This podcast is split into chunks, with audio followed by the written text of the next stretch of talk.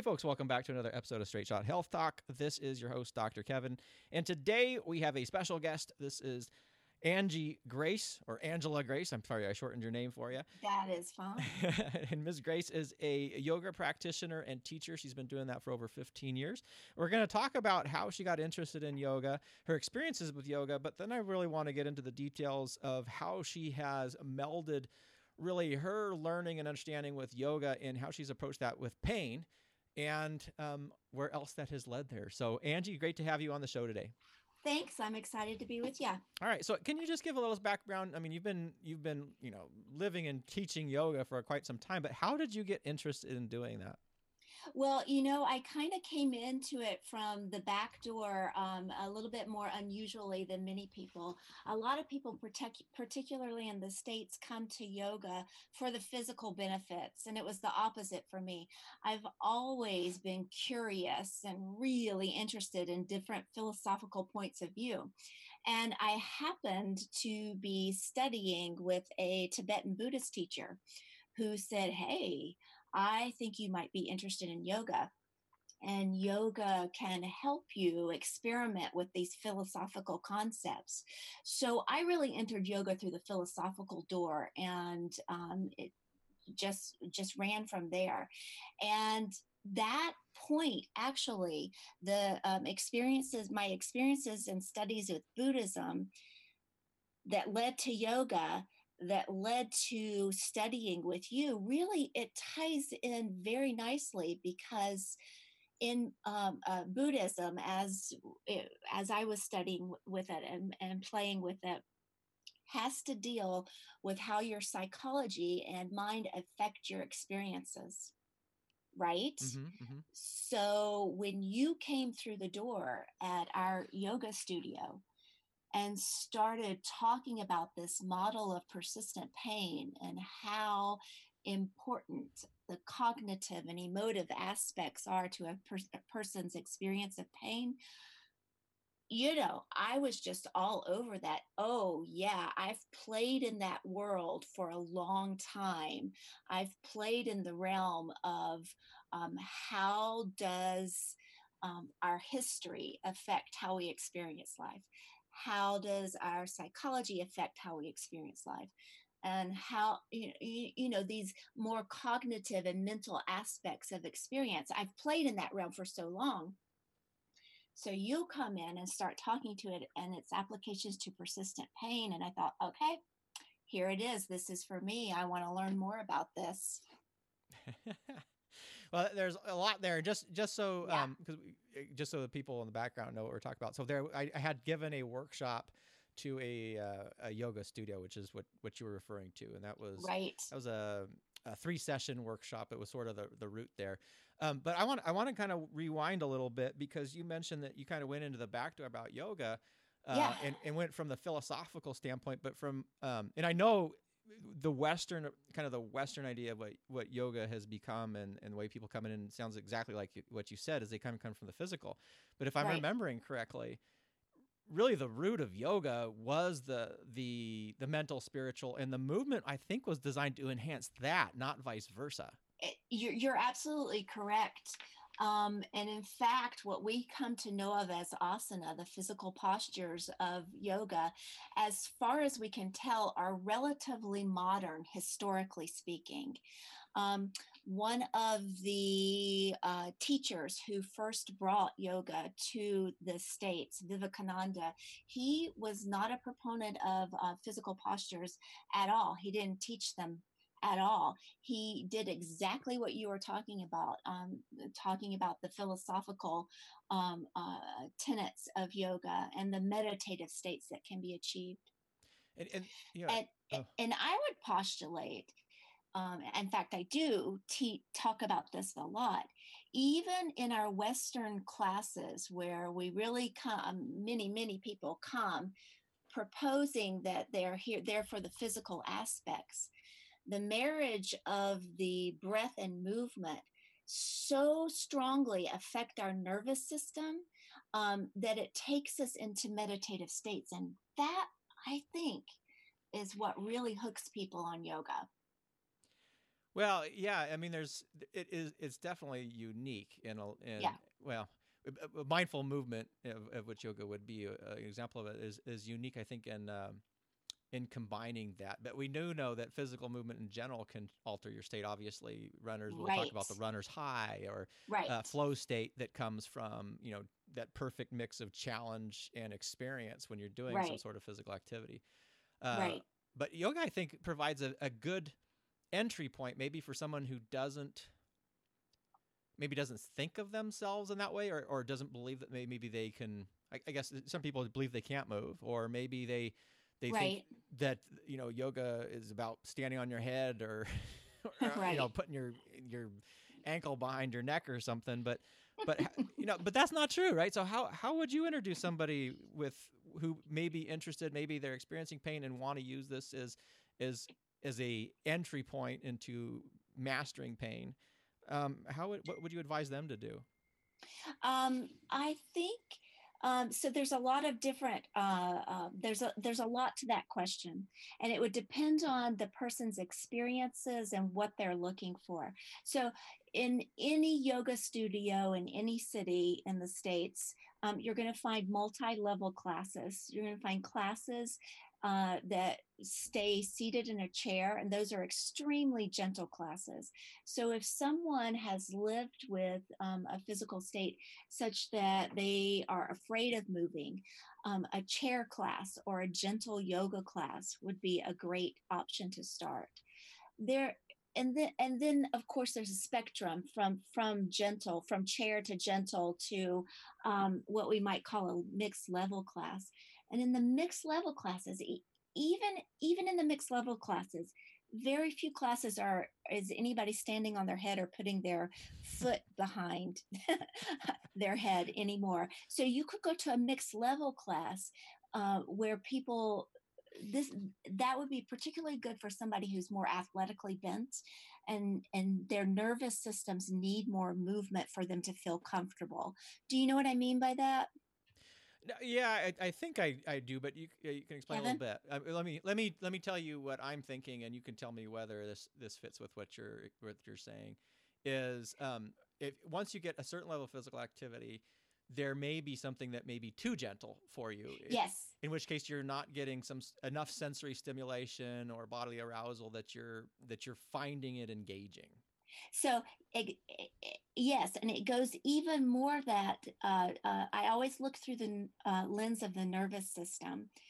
If something, if you're a really active person and you have a really active mind, something is too gentle, uh, it's going to be irritating to your nervous system. Mm-hmm and uh, you're not going to be able to sink into the class. So, for a person like that, going to a mixed level class so that they get a good bit of movement first, and then can gently down regulate their system. It will feel less threatening to their nervous system than if they say go to a chair yoga class and it is so slow and gentle that their mind can't settle in and they're just they're thinking all this time oh i could be doing this and this and this and this and this that kind of kind of mentality will actually counter the effects of a yoga class and it has to do with meeting your nervous system where it is, and then either using the techniques of yoga to downregulate or upregulate from there.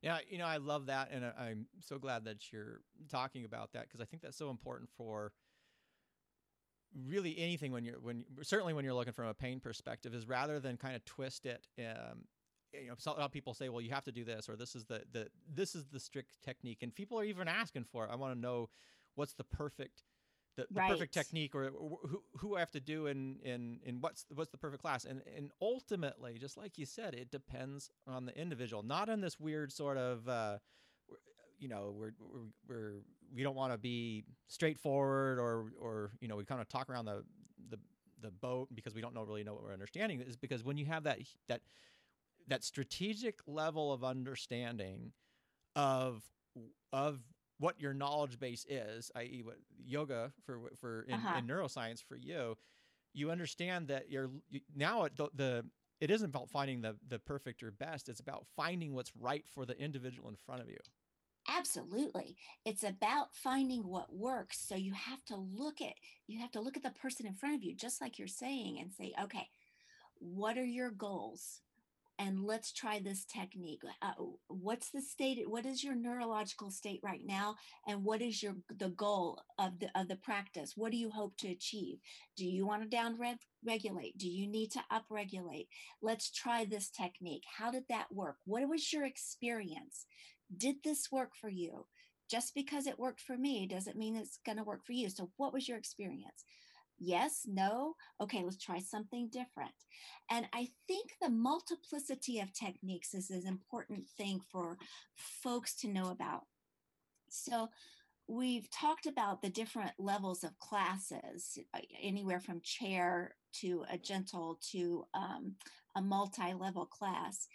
But in addition to that, there are multiple, multiple breathing techniques and meditative techniques that um, you can try. And it, it's just what you're talking about.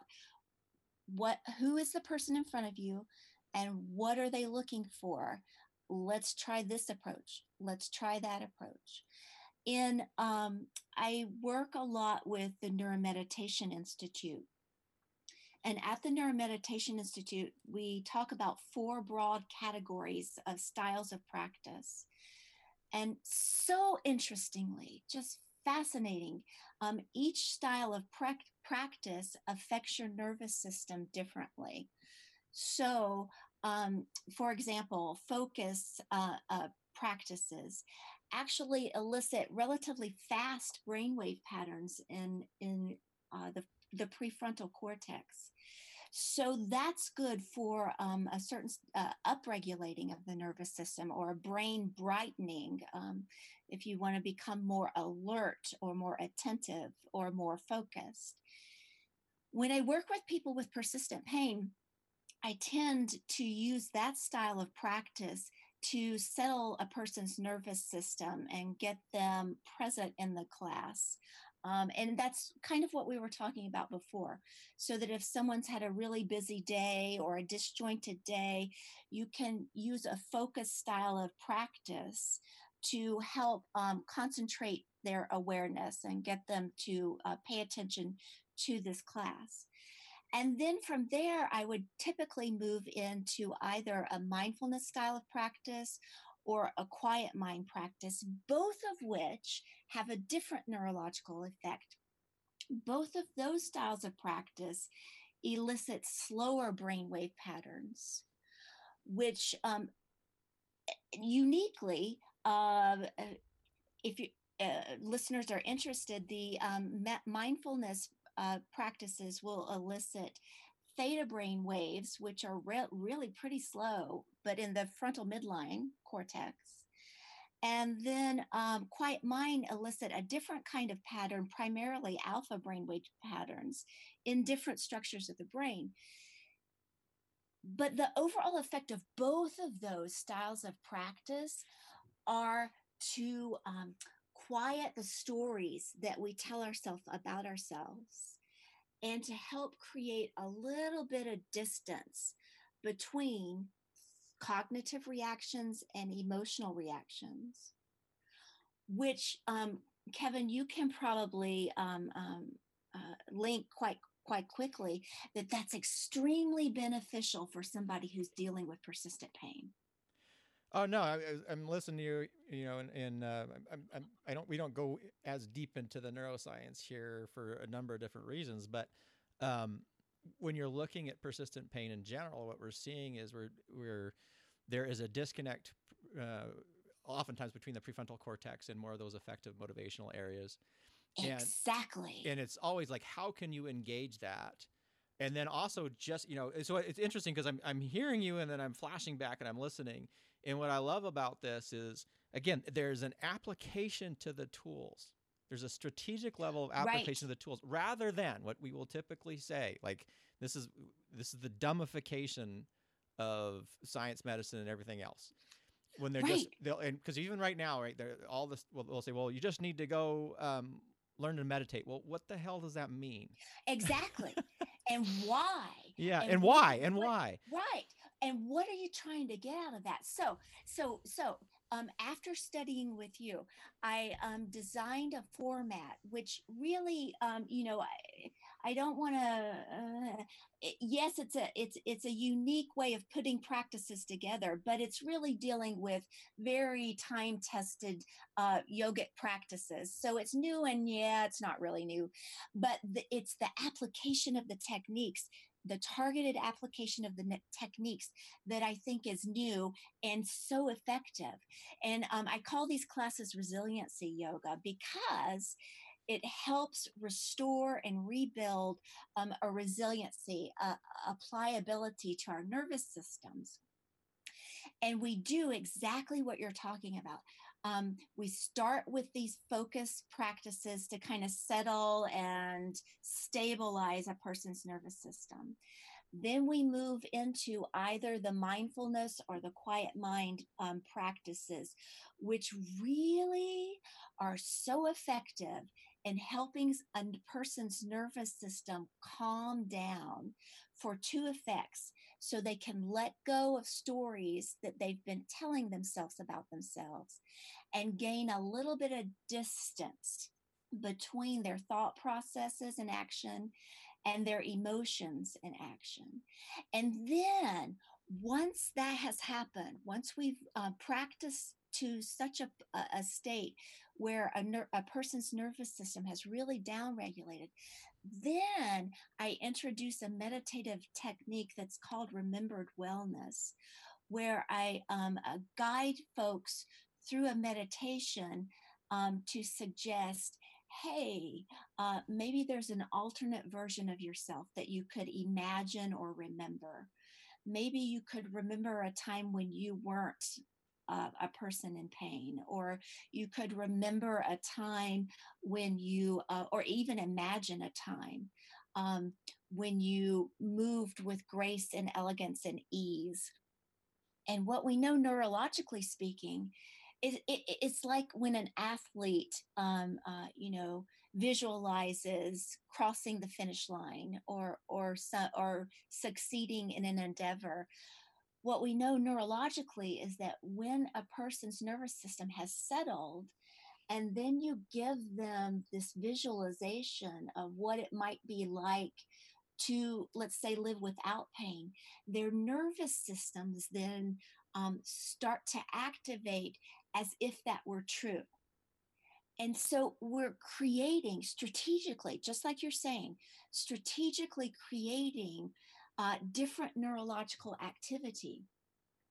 And the effects can be immediate within a session, but cumulative with repeated practice.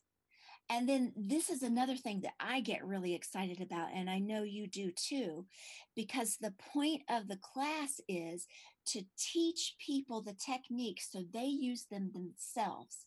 So it becomes empowering as well. And, and when I see that happen, oh my gosh, it's so exciting. Yeah, and, and not only is it exciting, is because um, my, in my suggestion as you see it is once you start once you start approaching these these fundamental skill sets, it, it isn't just about quote unquote pain anymore. Right. Right. Um, you and I were talking just uh, prior to this um, podcast about how um, we we we look at the model that you've synthesized that that we call the pain triangle, and we say that your um, uh, sensory information, your cognitive information, and your emotional information come together. And from that, an experience of pain emerges. And I was telling you what I teach folks is that that's true for just about any experience you can think of. I would go as far to say any experience that you can think of, but I, I always add the just in case somebody, right? in case as much as drink. we know, as much as we right, know right, at this right, point in time. Right. Right. Yeah. So so I I talk to people, any experience you have, stop and deconstruct the experience. What is your physical reaction? Um, I always go to physical first. That's a yogic technique and a mindfulness technique. um, in part because it tends to be most readily accessible. But from that, it, and that's an that's an entry into bringing you into the present moment. In yoga and particularly in mindfulness, we'll say um, the body can't be in the future or the past. The body tethers you or anchors you to the present, which is important because um, anxiety jumps you, leaps you into the future, right? Mm-hmm. And depression is tends to be has its tendency in the past. So can you go first to the physical experience and name the experience in um, as neutral terms as possible? Um, and is does that give you enough space then to look at what what's your emotional reaction and what's your thought process? What are your emotive reactions and your cognitive reactions?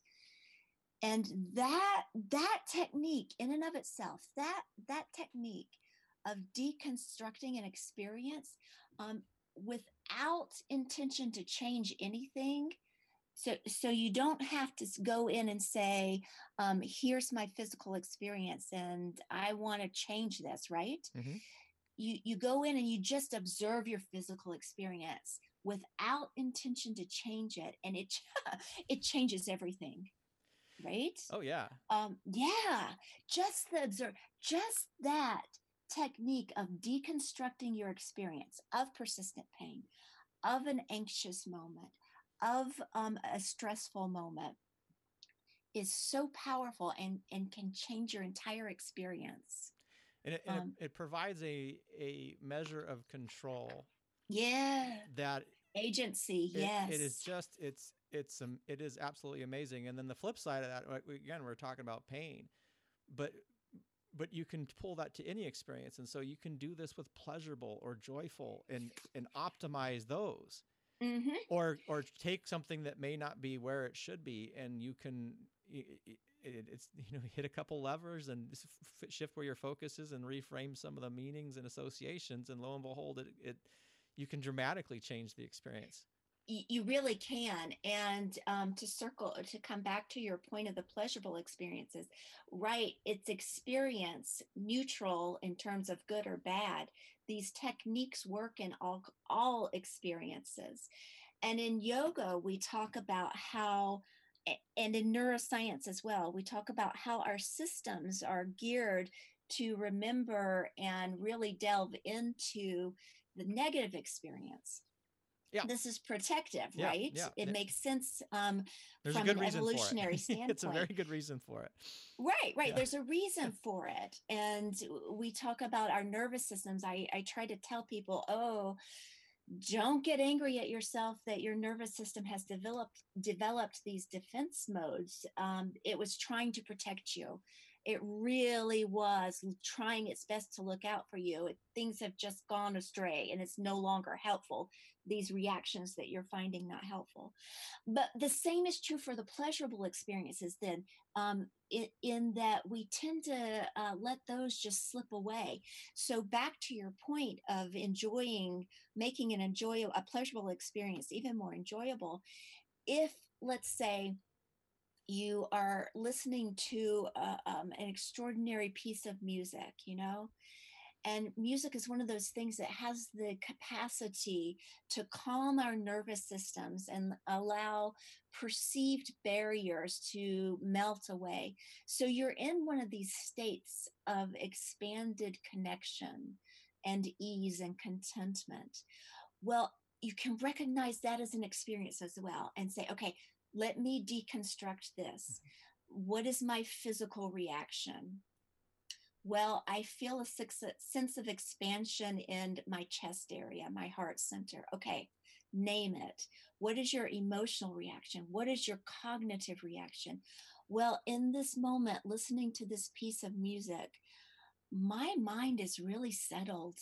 It feels really peaceful. So we're getting into the emotional, the feeling state as well and you can name it and you can mark it both to increase the pleasure in the moment and so that your system remembers okay I am capable of these states of connection. Look at this. Here I am. I'm marking it. I can feel it physically. I note it emotionally, I note it cognitively. And furthermore, not only does that help you remember, it convinces your nervous system that you're capable of those states and you can learn to return to those states um, consciously. And that's where agency and the therapeutic effects of these yogic techniques come into play in different states, like we're talking about with pain, with um, different um, uh, emotional states, with anxiety, with depression, with um, um, um senses of um, persistent stress.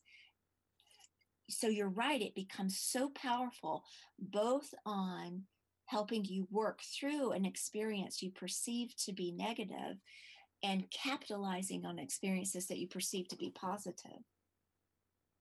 Yeah, so fun, so fun. But yeah, you, but the only way that you know that it's the only way you can do that is one you have to become well. For, for the way I always stress it, first you have to be aware of, of a construct, right? That we have to be able to aware that we can to to understand that an experience is a construct. Absolutely. And then the this and that's powerful in and of itself. But the second part is in what I've heard you do so often through this little talk here is now that you're aware is then you can focus intention and so it's mm-hmm. the combination of awareness and, and, intention that really leads to, you know, uh, that's where I, I stop talking about managing pain anymore. This is truly about mastering and mastering of your experience. Yes. Yeah. And we go further to talk about in resiliency yoga that these are skills that you can absolutely strengthen with practice. And you practice in states and conditions when you're not quite so triggered, both, in the positive and the negative.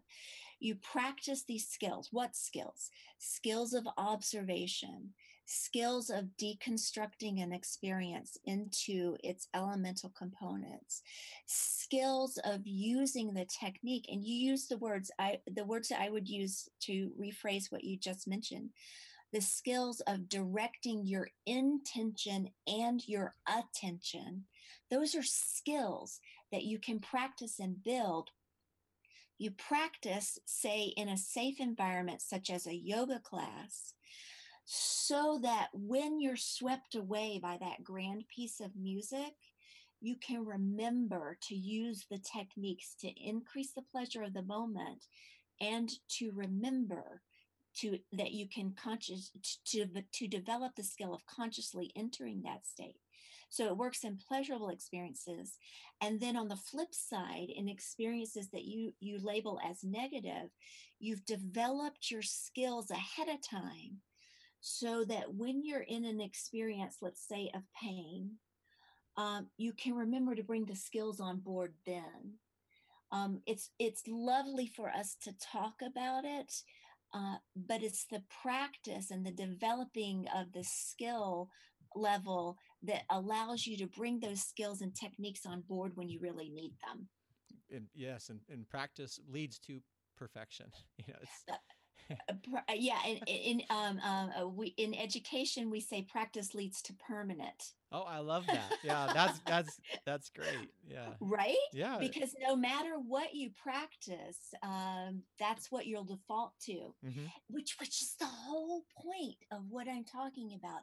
So the whole point of these multiplicity of of uh, meditative techniques, of breathing techniques, of move mindful movement, are to practice it and get the neurological patterns cemented and and um, ready ready for easy access so that when you're triggered and you're not able to think quite so clearly your default mode is the is these techniques these practices um, that you the, the the skills that you've strengthened um, ahead of time. Yeah.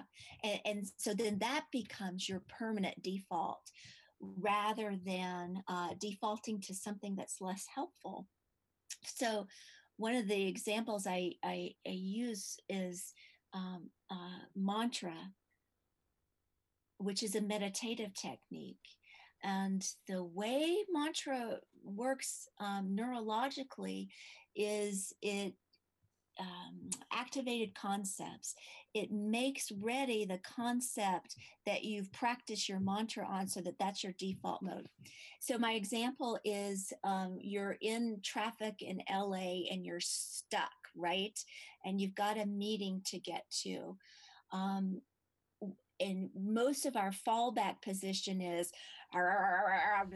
blankety blank so and so, right? That's our default mode, uh, our default, our fallback um, uh, position in such triggering circumstances is how irritating this is. And I got to get so and so.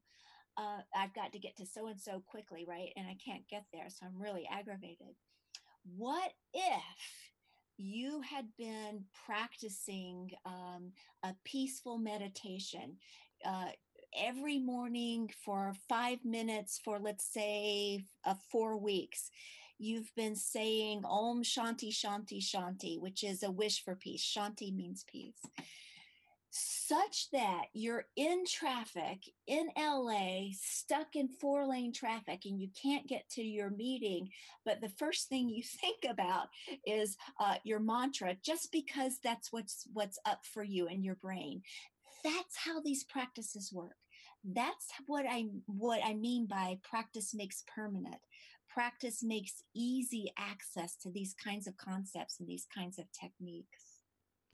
No, ab- absolutely, and uh, and that's some people will, will kind of wonder. Well, th- this isn't a quick fix, and that's sort of the point. It isn't a quick fix because quick fixes have quick resolution.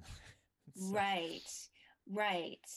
Um, yeah, exactly, and that's that's something interesting we can talk about as well. The the importance of a person reclaiming agency um, and how effective long term that can be as opposed to um, coming for an injection or a pill and how quick that could be the relief can be quick but ultimately disempowering absolutely but i, I think yeah. let's let's hold that for another episode because i'm sure i will need to bring you back and we've been talking for about 30 something minutes now okay but if um how how how would people find you so you can find me on the web with Angela Grace Falk Yoga or Angela Grace Yoga. You can also find me on Facebook with the same um, uh, title, Angela Grace Yoga. Awesome, and I um, yeah, and I love your program, Re- Resiliency Yoga. It's yeah, and if you are in the Corvallis, Oregon area, you can come to Live Well Studios at Corvallis, Oregon, and find me there. All right, and I will put all that stuff in the show notes. And yeah. uh, Angie, always great to talk to you. Thank you so much for coming on. This was a pleasure. You're welcome. Me. And for everybody else out there, stay well.